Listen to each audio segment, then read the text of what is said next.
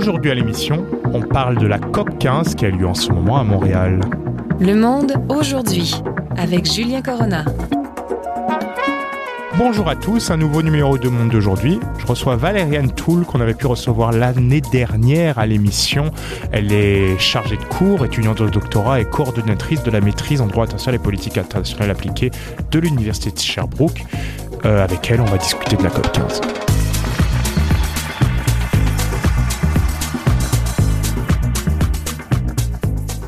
Notre avant-dernière émission, avant la pause des fêtes, s'est consacrée à la COP 15 qui a lieu en ce moment à Montréal. Une COP 15 qui, comme vous le savez, prend beaucoup d'espace et beaucoup de temps. C'est quand même un des gros événements de la fin d'année au Canada et dans le monde. Et pour discuter de ça, je reçois une, de, une ancienne collègue, ou plutôt une, une ancienne consoeur pour venir du domaine. On l'avait déjà reçue à l'émission l'année dernière. C'est Valériane Toul. Bonjour Valériane. Bonjour Julien. Je rappelle que tu es étudiante au doctorat, que tu es coordinatrice pour la maîtrise d'IPIA, droit international et politique internationale appliquée de l'Université de Sherbrooke, et tu es aussi chargée de cours en droit international.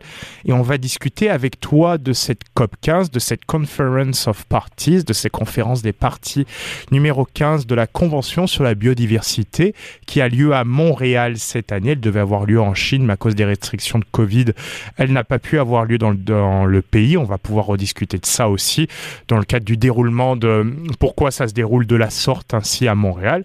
Et ma première question pour rentrer dans le vif du sujet, Valériane, c'est quelle est cette conférence et pourquoi est-elle importante? Alors cette conférence, euh, c'est une conférence qui se réunit normalement tous les deux ans et qui a pour objectif euh, de mettre en œuvre euh, la Convention des Nations Unies sur la diversité biologique et quand on dit mettre en œuvre, ça veut dire qu'on a adopté la convention, euh, cette convention-là en 1992. Elle réunit aujourd'hui euh, 196 États. Et en fait, pour mettre en œuvre, il faut que les États se rencontrent pour faire avancer mmh. euh, certaines questions et toujours plus euh, voilà, dans le temps. C'est ça. Et c'est un peu, c'est le, même fonctionnement que la COP 27 qu'on a eu le mois dernier euh, au, au, Caire. C'est le même fonctionnement que toutes les COP. C'est vraiment les rencontres entre les différents décideurs, les différents législateurs internationaux pour faire avancer le droit international pour qu'il évolue en fonction de l'avancement des connaissances et l'avancement de comment il doit évoluer. Et c'est la question importante générale.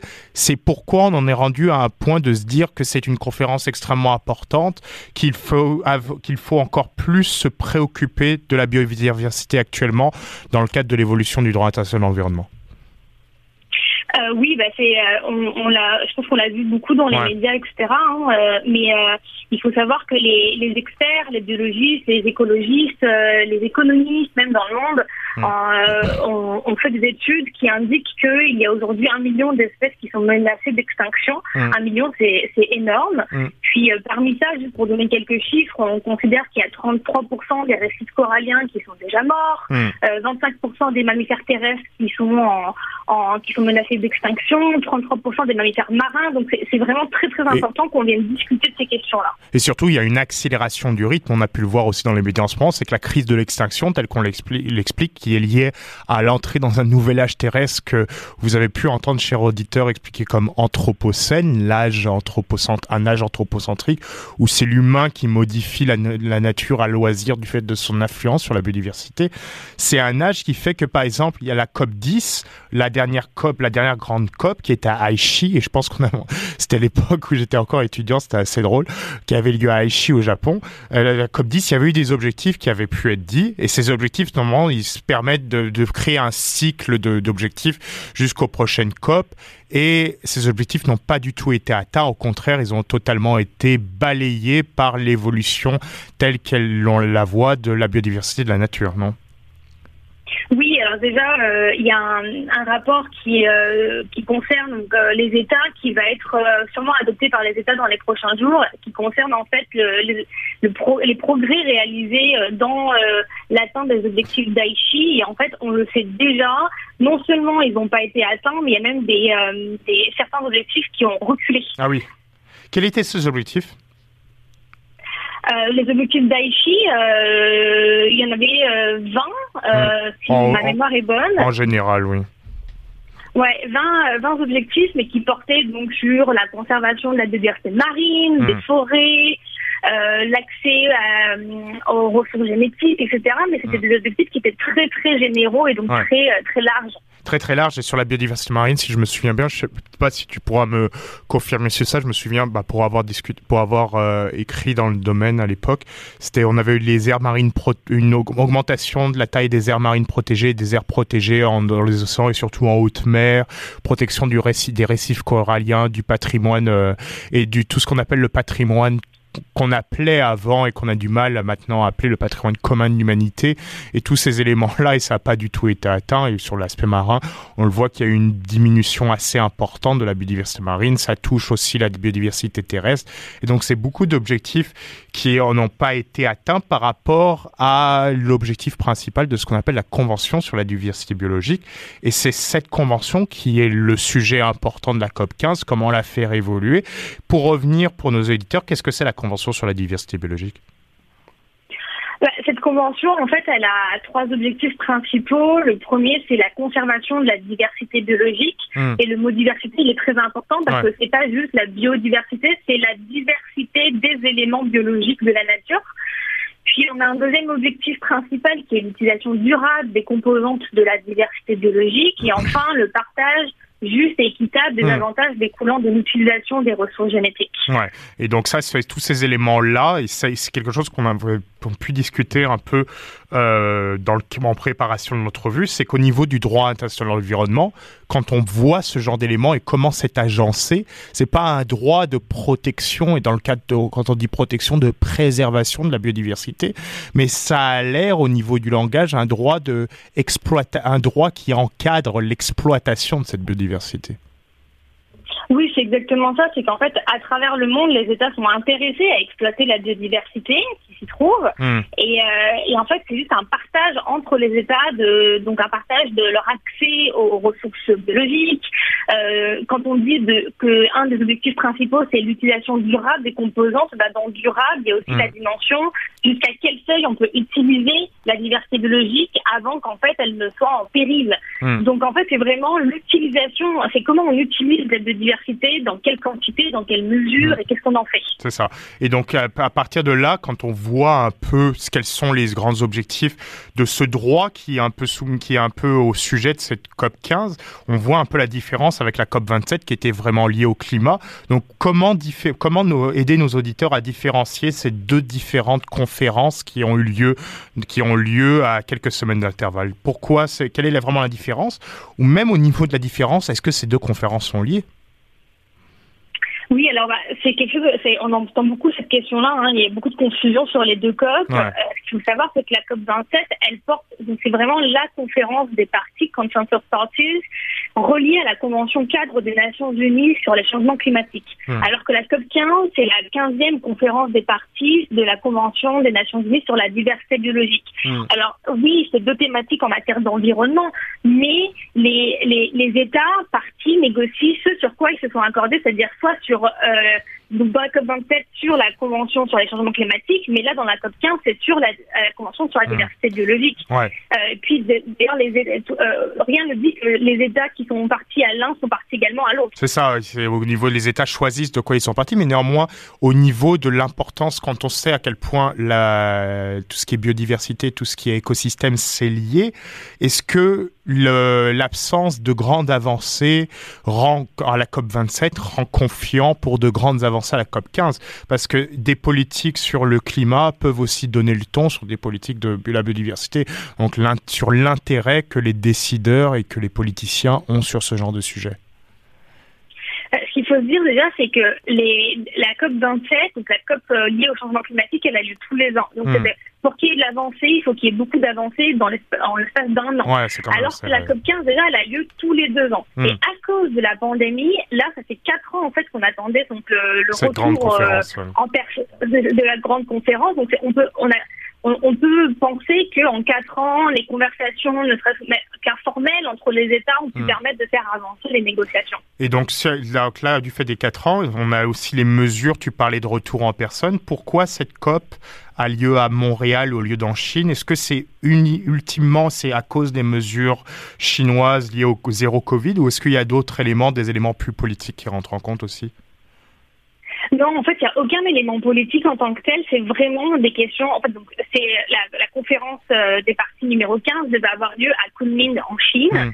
Euh, donc elle devait accueillir, on devait être accueilli en, en, Chine pour cette conférence.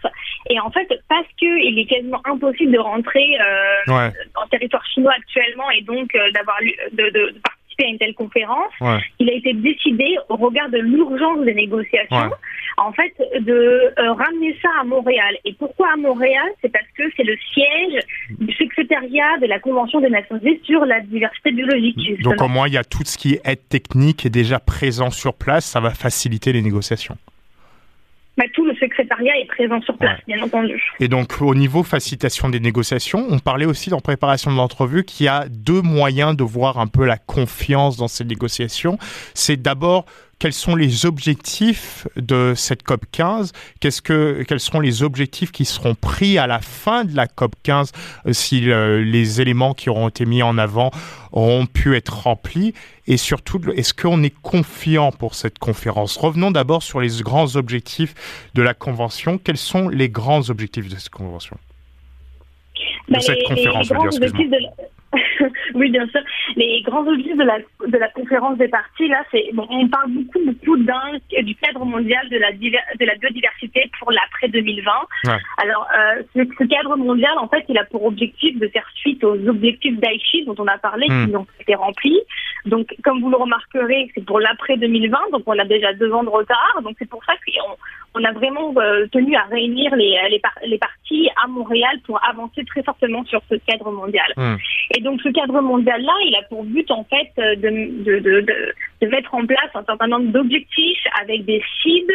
Et c'est vrai que, étant donné qu'on prend en compte les lacunes des objectifs d'Aichi, on essaye de aujourd'hui euh, d'adopter des objectifs et des cibles qui seraient bien plus précises qu'avant. Hmm. Et donc au niveau des cibles, qu'est-ce qu'on a par exemple comme cible? Est-ce que tu, puisque je sais, on pourra en revenir après, tu es observatrice euh, dans le cadre de la conférence. Quelles sont les cibles pour l'instant qui ont été préparées? Parce que souvent les conférences se réunissent, mais beaucoup de choses sont déjà préparées à l'avance, donc probablement que euh, on sait déjà beaucoup d'éléments, non? On connaît euh, ce qui est en négociation. Donc on sait qu'il y a des thématiques et des cibles qui sont en négociation. Et quand on dit que c'est encore en négociation, ça veut dire qu'il est possible que ça ne soit pas adopté d'ici quelques jours. Hein. Euh, donc parmi ces cibles-là, on a notamment quelque chose qu'on a beaucoup vu dans les médias, hein, c'est euh, protéger les donc les, zones marines et terrestres. Le cadre global, ce qu'on appelle un peu. Ouais, puis c'est ce qu'on appelle le 30 par 30, donc euh, protéger 30% des territoires marins et 30% des territoires terrestres. Hmm.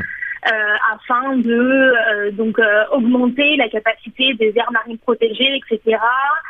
nous avons, bah, dans le même sens que ce qu'il y avait dans les objectifs d'Aichi, mais un peu plus approfondi, réduire la pollution, prévenir, éradiquer et contrôler des espèces invasives. Hmm. on a euh, la planification spatiale, etc. Mais il y a aussi des nouveautés. Et dans les nouveautés, il y a euh, notamment d'intégrer euh, la recherche de ressources et de ressources non financières pour aider les pays à mettre en œuvre hmm. les cibles. Ce qu'on appelle le partage des avantages.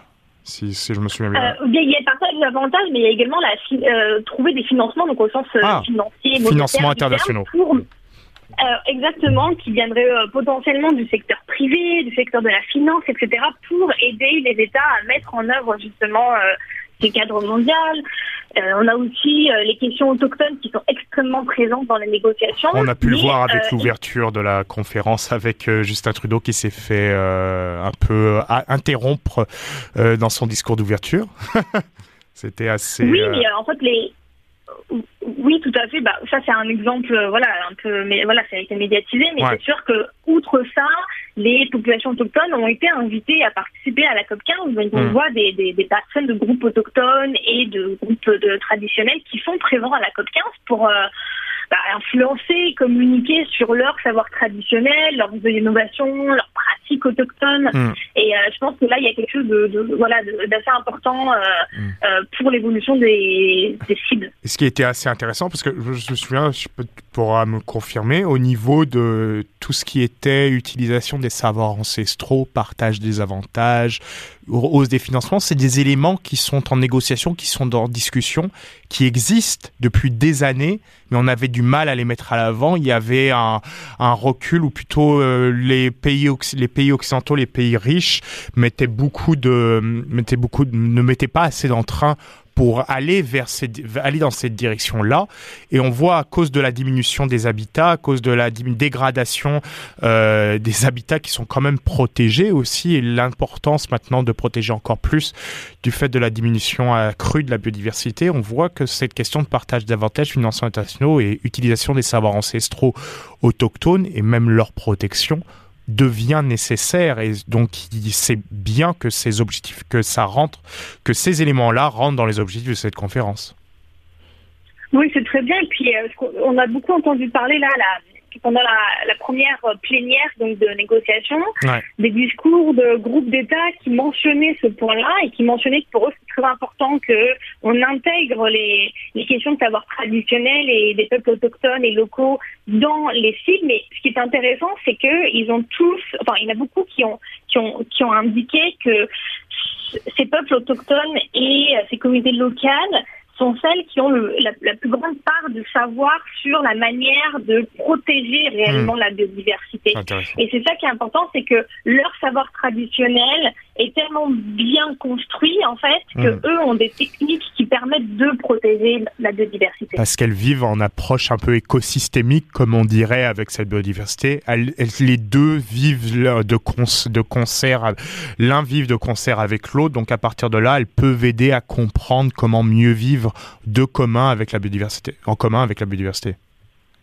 Oui, tout à fait. C'est vraiment la question de vivre en harmonie avec la nature et puis c'est voilà, c'est hmm. démontré à travers euh, leur savoir. Donc sur l'autre point, donc tu es observatrice avec l'université de Sherbrooke pour cette conférence. Donc on, a, on sait qu'on a beaucoup de participants et on a beaucoup d'observateurs. Quel est le rôle d'un observateur et quels sont vos objectifs avec ton équipe euh, sur place euh, dans la conférence et Qu'est-ce que ça va vous apporter aussi?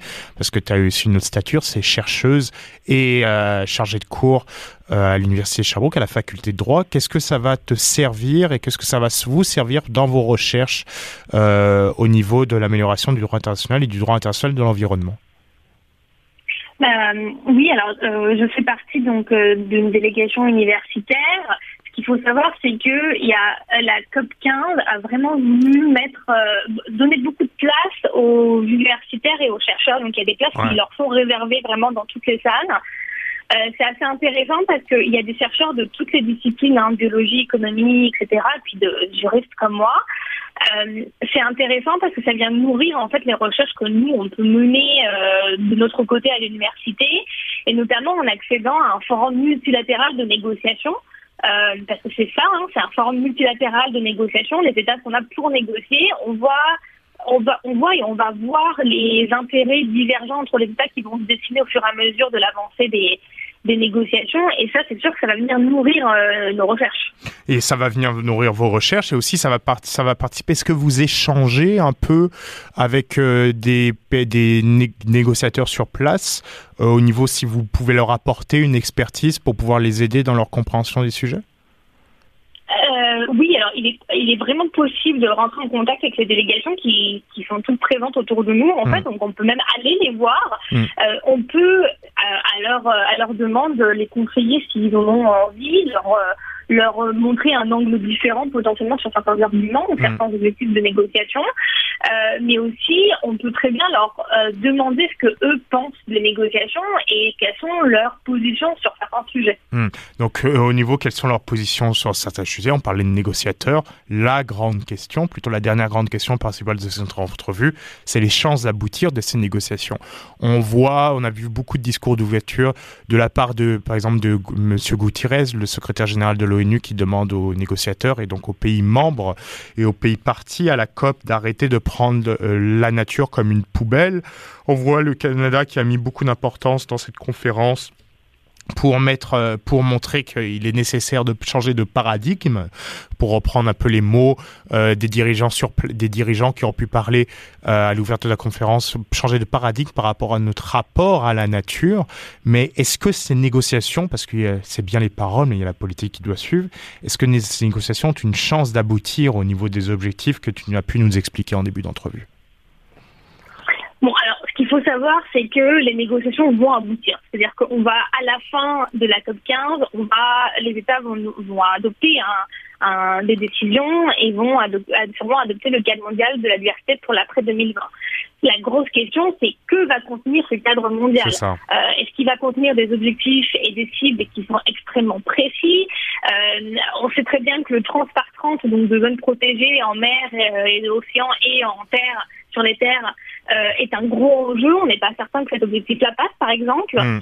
Euh, donc là, là, les, les, jours à venir sont décisifs en termes de négociation. Et d'après ce que j'ai pu constater hier, euh, donc première, première journée de la COP 15, euh, il y a beaucoup, beaucoup de travail à faire. Et d'ailleurs, les présidents de, de groupes de travail l'ont mentionné. Il reste beaucoup de travail à faire. Et on pourra en revenir aussi à l'écrit, si vous souhaitez, cher auditeur, euh, nous, nous lire dans un article qui sera probablement publié en début de semaine dans le Journal de Montréal ou dans le 24 heures avec Valérie Toul, qui est toujours avec nous au micro, chargée de cours à l'Université de Sherbrooke, doctorante et aussi coordinatrice de la maîtrise d'IPI euh, pour la faculté de droit de l'université de Sherbrooke.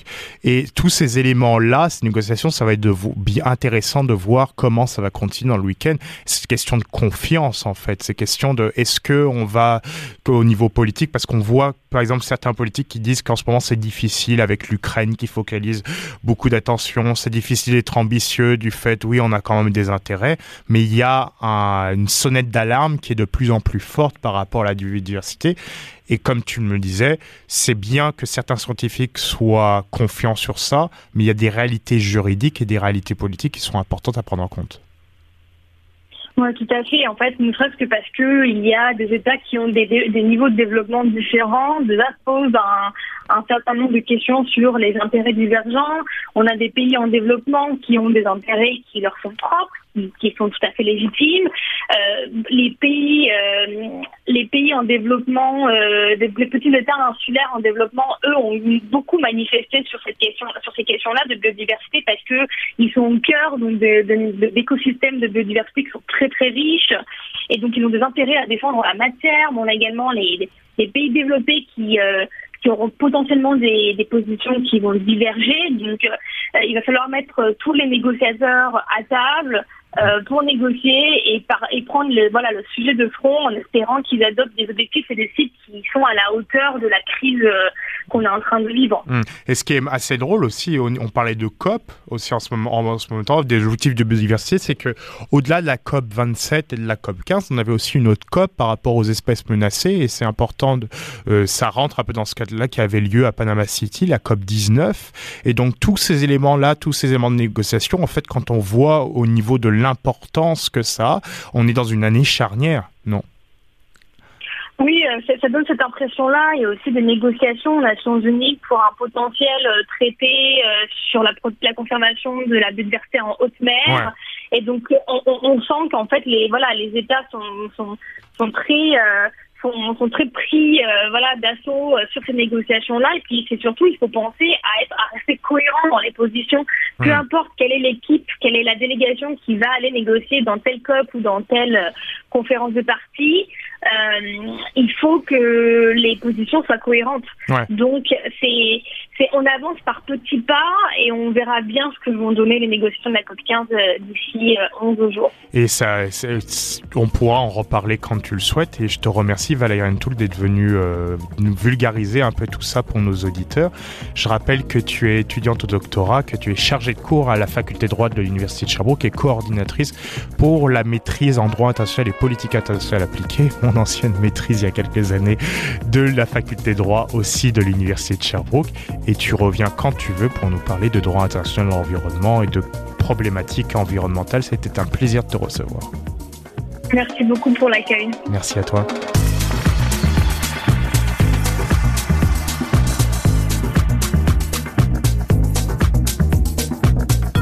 C'est tout pour aujourd'hui, c'est tout pour le monde d'aujourd'hui. C'était l'avant-dernier numéro avant la pause du temps des fêtes. On se retrouve la, semaine prochaine pour un nouveau numéro. Quant à moi, je vous souhaite une bonne fin de semaine. Julien Corona au micro, Daniel Fortin à la réalisation. Salut